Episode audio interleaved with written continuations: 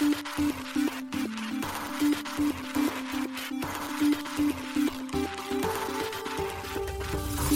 しい経済ニュース。この番組では現当社のメディア新しい経済が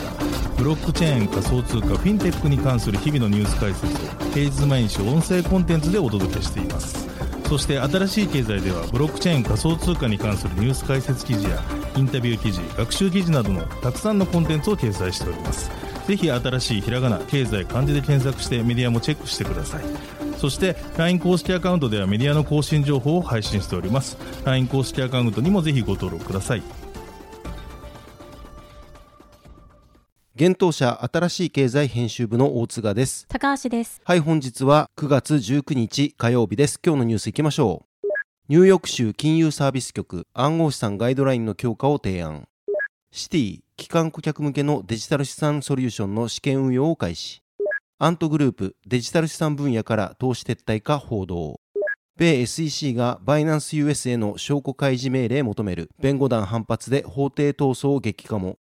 著名投資家マーク9番フィッシング詐欺で約1.3億円相当の暗号資産を損失。報道。Web3 コミュニケーションプロトコル DMTP スクエニア・アリーバラから資金調達。ドイツ銀行がデジタル資産カストディサービス提供へスイスのトーラスと提携でリドファイナンスのラップド ST イーサがコスモスエコシステムに対応へ、ニュートロンとアクセラー採用で、サークル USDC ニアプロトコルで正式ローンチ。イーサリアムの新テストネットホレスキーがローンチ、問題発生で再起動へ。Web3 活動を視覚化するファイ、アバター NFT ワワを期間限定で提供。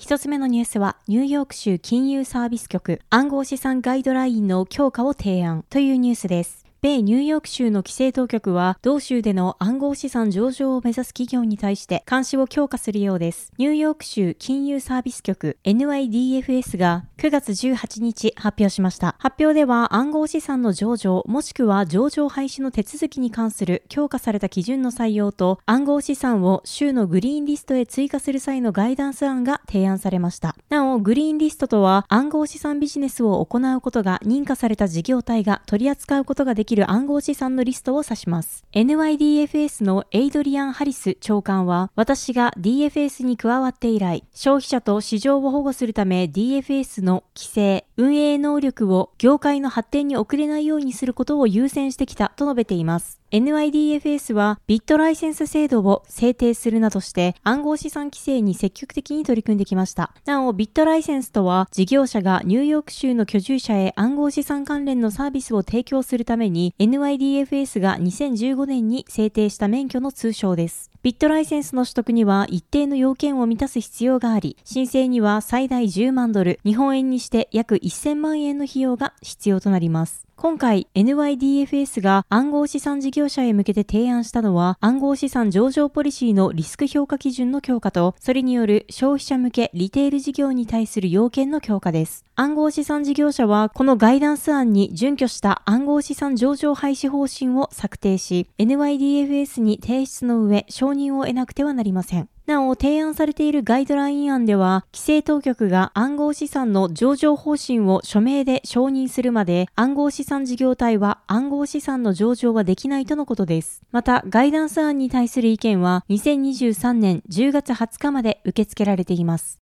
続いてのニュースは、シティが機関投資家向けシティトークンサービスの試験運用開始というニュースです。米金融大手シティグループが機関投資家の顧客向けのデジタル資産ソリューション、シティトークンサービスの立ち上げ及び試験運用開始を9月18日に発表しました。このサービスはトークン化された預金とスマートコントラクトをシティのグローバルネットワークに統合し、現金管理と貿易金融の機能をアップグレードするものだといいます。シティによると、機関投資家は常時稼働のプログラム可能な金融サービスを必要としているため、シティトークンサービスでは、国境を越えた支払い、流動性、自動化された貿易金融ソリューションを24時間365日体制で提供できるとしています。また、同サービスにおいては、シティがデンマークの海運コングロマリットのマースク及び匿名の運河当局と協力し、貿易金融エコシステムにおける銀行保証や信用状を発行するデジタルソリューションとして試験運用をしたということです。スマートコントラクトを介してサービスプロバイダーに即時支払いを提供するトークン化された預金のプログラム可能な転送が実証されたということです。なお、同サービスで利用されているブロックチェーンはパーミッション型のプライベートブロックチェーンということです。そのため顧客はサービスにアクセスするためにブロックチェーンのノードをホストする必要はないと説明がされています。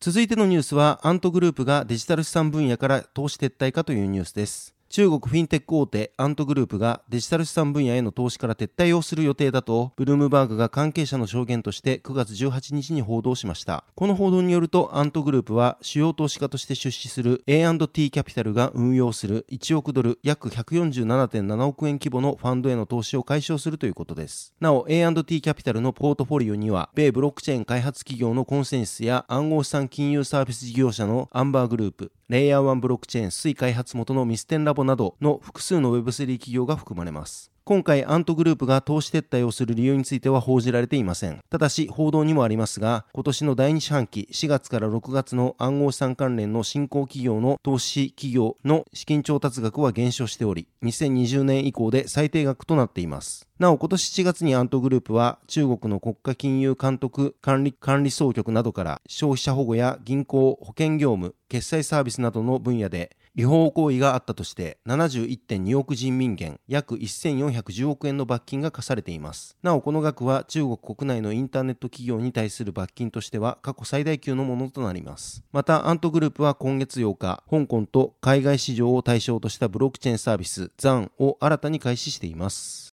続いてのニュースは、米 SEC がバイナンス USA の証拠開示命令求める、弁護団反発で法廷闘争激化もというニュースです。米証券取引委員会 SEC が大手暗号資産取引所バイナンスに対する訴訟にて証拠開示命令を下すよう裁判所に要求しています。9月14日に提出された裁判資料にて明らかとなりました。SEC は裁判資料にて、バイナンスホールディングスと CEO のチャンポンジャオ氏の支配下に顧客資産が置かれていないことを証明するための情報を、バイナンス US の運営会社である BAM トレーディングが非常に限定的なものしか提供しないと指摘。SEC は裁判所に対し、BAM トレーディングに該当する文章の提出を命じることや、BAM トレーディングによる保護命令の申し立てを却下すること、係争中の証拠開示申し立てに関する裁判所命令から14日以内に追加証拠開示を BAM トレーディングに完了させる命令などを求めています。なお、BAM トレーディングによる保護命令とは、証拠開示の範囲を限定することを求めるもので、9月11日付で要請されています。SEC はまた、バイナンスの国際部門と関連するカストディサービスである、 Ceffu が BAM トレーディング顧客の暗号資産に関連するウォレットと秘密鍵のシャードの構築、及びウォレット保管ソフトウェアと秘密鍵のシャードをホストする AWS 環境の管理における役割を通じて、顧客資産を管理しているように見えると指摘。これは BAM トレーディングがすべての顧客資産を米国内に保持し、同社管理下に置いておくとする同意命令に違反しているのではないかと SEC は指摘しています。なお、 Ceffu は2021年12月に運用開始されたバイナンスカストディが2023年2月にリブランディングした際の新名称だとされています。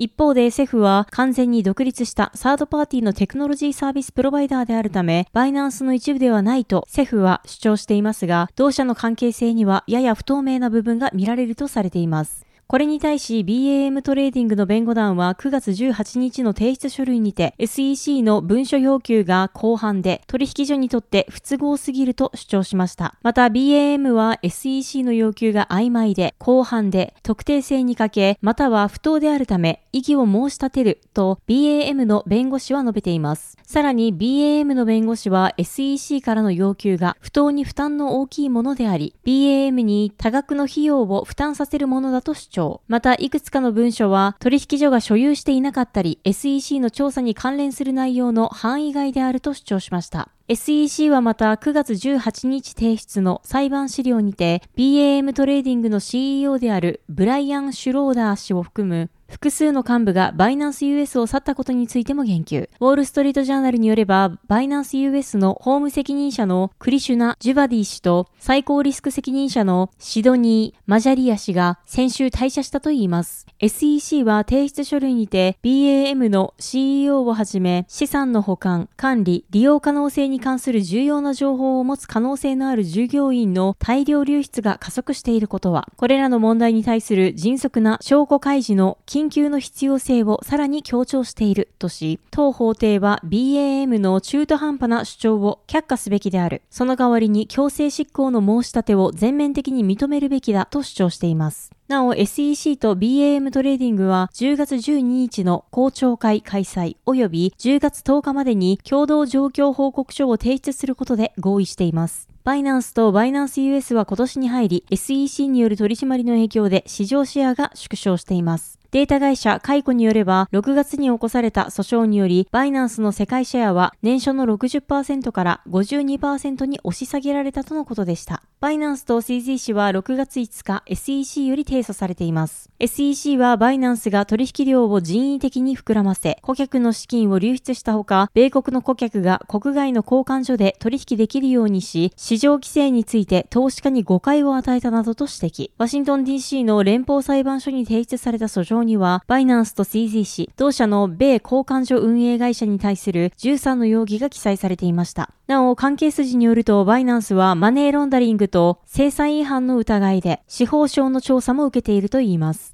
続いてのニュースは、著名投資家、マーク・キューバン、フィッシング詐欺で約1.3億円相当の暗号資産を損失、報道というニュースです。著名投資家であるマーク・キューバン氏がフィッシング詐欺に遭い87万ドル、日本円にして約1億2800万円相当の暗号資産を失ったようです。メディア DL ニュースが9月16日報じました。なお、このことについては最初に X の匿名アカウントであるワズクリプト氏がブロックチェーンエクスプローラーイーサスキャンにてキューバン氏のものとみられるウォレットの動きを見てポストしていたとのことです。報道によると、キューバン氏が盗まれた暗号資産には、イーサ、マティック、ラップドリドステークドイーサ、各種ステーブルコインが含まれており、また、スーパーレアやイーサリアムネームサービスといったトークンも盗まれたとのことです。合計10のトークンが被害に遭ったといいます。キューバン氏は自身の詐欺被害について、私がダウンロードしたのは偽バージョンのメタマスクでした、と説明。そしてその内容について、メタマスクが数回クラッシュし、私がそれを停止したらメールが来たため、 OpenSea の NFT をロックして、アカウントにあるすべてのポリゴンを転送しましたと DL ニュースに対しコメントしています。なお、キューバン氏が保有する残りの暗号資産については現在、米大手暗号資産取引所コインベース提供の保管サービスへ移動させてあるとのことです。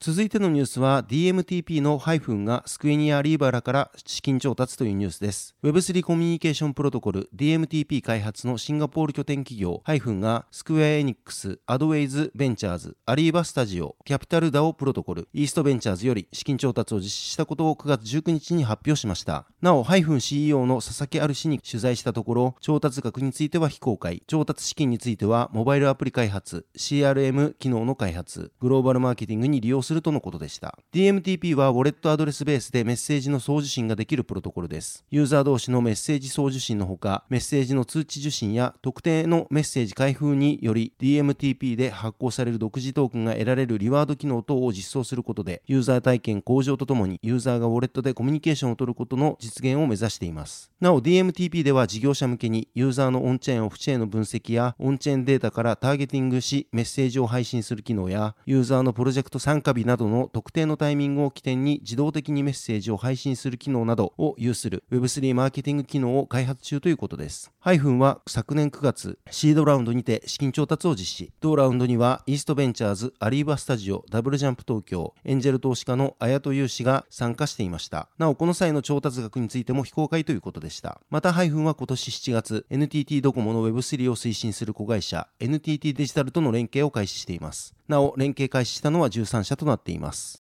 続いてのニュースは、ドイツ銀行がデジタル資産カストディサービス提供へ、スイスのトーラスと提携でというニュースです。ドイツメガバンクのドイツ銀行がスイスの機関投資家向けカストディインフラ提供のトーラスと提携し、顧客へのカストディオプション提供を目指すようです。トーラスが9月14日発表しました。トーラスの共同創設者であるラミーネ・ブラヒミ氏によれば、ドイツ銀行による暗号資産カストディ候補企業のデューデリジェンスは2021年末に開始され、2022年に終了したといいます。同氏は米コインデスクのインタビューにて、数四半期前に取引を勝ち取ったと明かしています。また、ドイツ銀行の証券サービス部門のグローバル責任者であるポール・マリー氏は、法人や機関投資家のために様々な種類のデジタル資産に対応したデジタル資産カストディサービスを開発する計画だと、米コインデスクに明かしています。ドイツ銀行は2020年年末からカストディサービス提供を計画していました。同年12月に世界経済フォーラムが公開したレポートでは、金融商品とサービスのユースケースとして、ドイツ銀行デジタルアセットカストディが紹介されています。また今年6月にはドイツの金融規制当局である連邦金融監督庁バフィンへデジタル資産のカストディライセンスを申請した様子が報じられていました。また、ドイツ銀行は今年2月に行われたトーラスの6500万ドル、日本円にして約96億円のシリーズ B 資金調達ラウンドにも参加しています。2018年設立のトーラスは暗号資産、トークン化資産、NFT、デジタル通貨などのデジタル資産を発行、保管、取引するためのエンタープライズグレードのデジタル資産インフラを提供する企業です。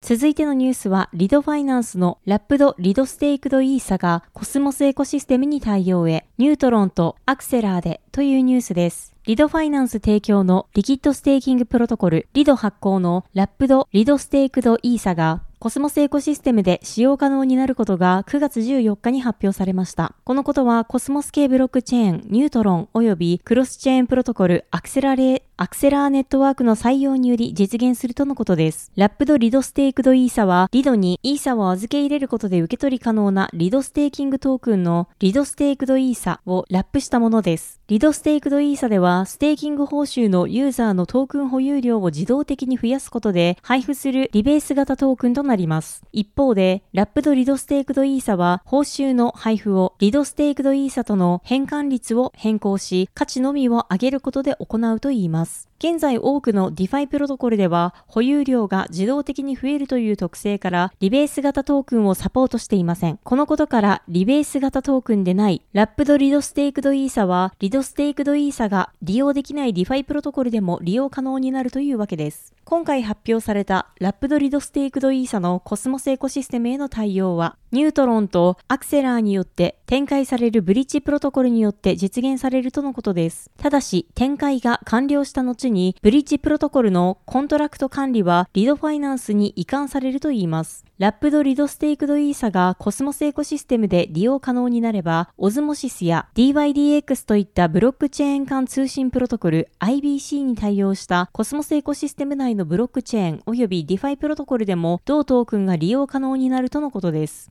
リドは今年5月、イーサリアムの大型アップグレード、シャペラに合わせて、プロトコルを新バージョン、リド V2 へとアップグレードしました。これにより、ステーク開始から最短で、およそ5日と14時間後には、アンステークできるようになり、気軽にステーキングに参加可能になりました。現在、リドには約29.5万アドレスがステーキングしており、ステーキング総額は約2.1兆円、約142億ドルとなっています。続いてのニュースは USDC がニアプロトコルで正式ローンチというニュースです。米サークル発行の米ドルステーブルコイン USDC のネイティブ版トークンが L1 ブロックチェーンのニアプロトコル上で正式ローンチしたことが9月14日に発表されました。これまでニアプロトコルではブリッジ版の USDC である USDCE が利用されており、ネイティブ版がリリースされることで、これまで使用されていたブリッジ版に置き換わることが考えられます。サークルは8月23日、9月中に USDC をベース、コスモスエコシステム、ニア、オプティミズム、ポルカドットに対応し、10月にポリゴン POS へ対応すると発表。そして9月5日にはベースとオプティミズムでのサポートが開始されています。現在 USDC はイーサリアム、ソラナ、アルゴランド、アバランチ、ヘデラ、トロン、ステラ、フロー、アービトラム1、ベース、オプティミズムに対応しており、今回ニアプロトコルに対応したことで、12のブロックチェーンでネイティブ版 USDC が利用可能になりました。なお、サークルは USDC をネイティブのまま各ブロックチェーン間を転送するクロスチェーン転送プロトコルをイーサリアム、アバランチ、アービトラムの3つのブロックチェーンに対応させています。今後他のブロックチェーンにも CCTP、クロスチェーン転送プロトコルを対応させることがサークルより発表されています。続いてのニュースは、イーサリアムの新テストネット、ホルスキーがローンチ、問題発生で再起動へというニュースです。イーサリアムの開発者らが同ネットワークの新たなテストネット、ホルスキーを9月15日にローンチしました。しかし、ローンチ後、すぐに同テストネットで問題が発生し、近日中に再起動を行うと発表されています。発生した問題は設定ミスによるものであり、現在発覚している部分以外にもいくつか設定ミスがあるとの噂もされています。イーサリアムのクライアント及びスマートコントラクトの監査を提供するネザーマインドは、再起動は1週間後に行うことが開発者らの間で合意されたと X にて発表しています。これまでイーサリアムのテストネットとしては主にセボリアとゴエディが利用されてきました。しかし、この両ネットワークを利用する際に必要なガス代用のトークンの供給が少数の団体に独占されているという問題が発生しています。新たなテストネット、ホルスキーは、この供給問題を解決し、ゴエリに代わってより良いテスト環境を提供するために展開されました。なお、テストネットで初めに供給されるホルスキーイーサは16億枚であり、この供給枚数はイーサリアムメインネットの10倍に相当するとのことです。ホルスキーの立ち上げについては以前から開発者によって議論がされてきました。8月17日に行われたイーサリアムの2つのクライアントのうち、ブロックのバリデーションや生成を行う実行層に関する開発者会議、エグゼキューションレイヤーミーティング168では、同テストネットを9月に立ち上げる計画が明らかにされていました。なお、ホルスキーでは、難易度の高い環境でのテスト実行を行うため、メインネットの2倍に相当する140万のバリデータを持つことが目標とされており、メインネットよりも規模の大きいテストネットとなることが予測されています。ちなみに、ホルスキーの名称は、英語のホールとスカイに由来しているのではなく、チェコ共和国の都市プラハの鉄道駅、ホレショビツェ駅に由来しているといいます。なお、テストネットのチェーン ID には、その地域の郵便番号である17000が利用されています。続いてのニュースは、ファイのアバター NFT ワワが期間限定で提供というニュースです。Web3 ソーシャルプラットフォームファイがアバター NFT コレクションワワのミント、鋳造発行開始を9月12日に発表しました。ワワではユーザーのウォレットのブロックチェーン上でのオンチェーンデータを元にしてユーザー独自のアバター NFT を生成します。なお、ミントしたアバター NFT はファイのランド上で利用ができます。現在ではチャットのみですが、様々なソーシャル機能やミニゲームなどもワワを通して遊べるようになる予定です。ワワをミントするには、まず4つに分かれたビジュアルから1つを選択し、アバターの外観の大枠を決めることになります。基礎のプライマ、動物をテーマにしたズック、機械をテーマにしたメチャ、食べ物をテーマにしたブラボがあります。それぞれのテーマについては、現状どれだけのユーザーが選択をしたか、その数が分かるようになっています。ビジュアルのテーマが決まると、それに沿ってオンチェーンデータからヘッドウェア、 Eyes、Chest、ボディ、 Legs のそれぞれのアバターのパーツが自動的に決定します。なお、ヘッドウェアはウォレットで初めてイーサリアムでトランザクションを行った日付です。 Eyes はイーサリアムでのトランザクションの数。 Chest はファイのクエストでのランク。 Legs はウォレットが実行したトランザクションの最高ガス価格となっており、日付は古ければ、数と価格は多ければ、よりレアな外観が獲得できるということです。なお、これらは8段階でビジュアルが設定されています。なお、ボディについてはウォレットアドレスによって決定されるということです。また、レンズハンドルを所有しているかや、イーサリアムのユニスワップ V3 で10回スワップしたか等のアクティビティ項目が23あり、ユーザーは該当のアクティビティがあれば、該当項目のロックが解除され、その項目ごとのペットがアバターと一緒にミントできるようになっています。ただし、複数ロックが解除されている場合でも、ミントできるペットは1つのみとなっています。また、ワワではミントした NFT に64桁の二進数が割り当てられ、それが母音と子音が交互に配置された8文字に変換されるということです。これによりアバターに名前が割り当てられるということです。なお、ワバのミントは9月12日から2週間限定でミントできるということです。現状では再ミントは未定ということです。記事にファイについての解説を載せておりますので、ぜひ合わせてご覧ください。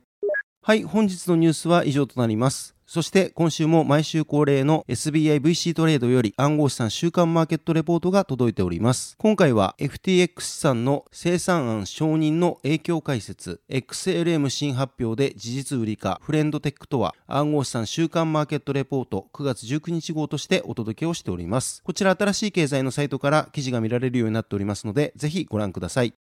はい、このように私たち新しい経済編集部ではブロックチェーン暗号資産に関するニュースを平日毎日ラジオで配信をしております。本日ご紹介したニュースやコンテンツなどはすべてサイトの方に上がっております。ぜひサイトの方も見に来てください。新しいひらがな、経済漢字で検索して見に来ていただければと思います。それでは本日はありがとうございました。ありがとうございました。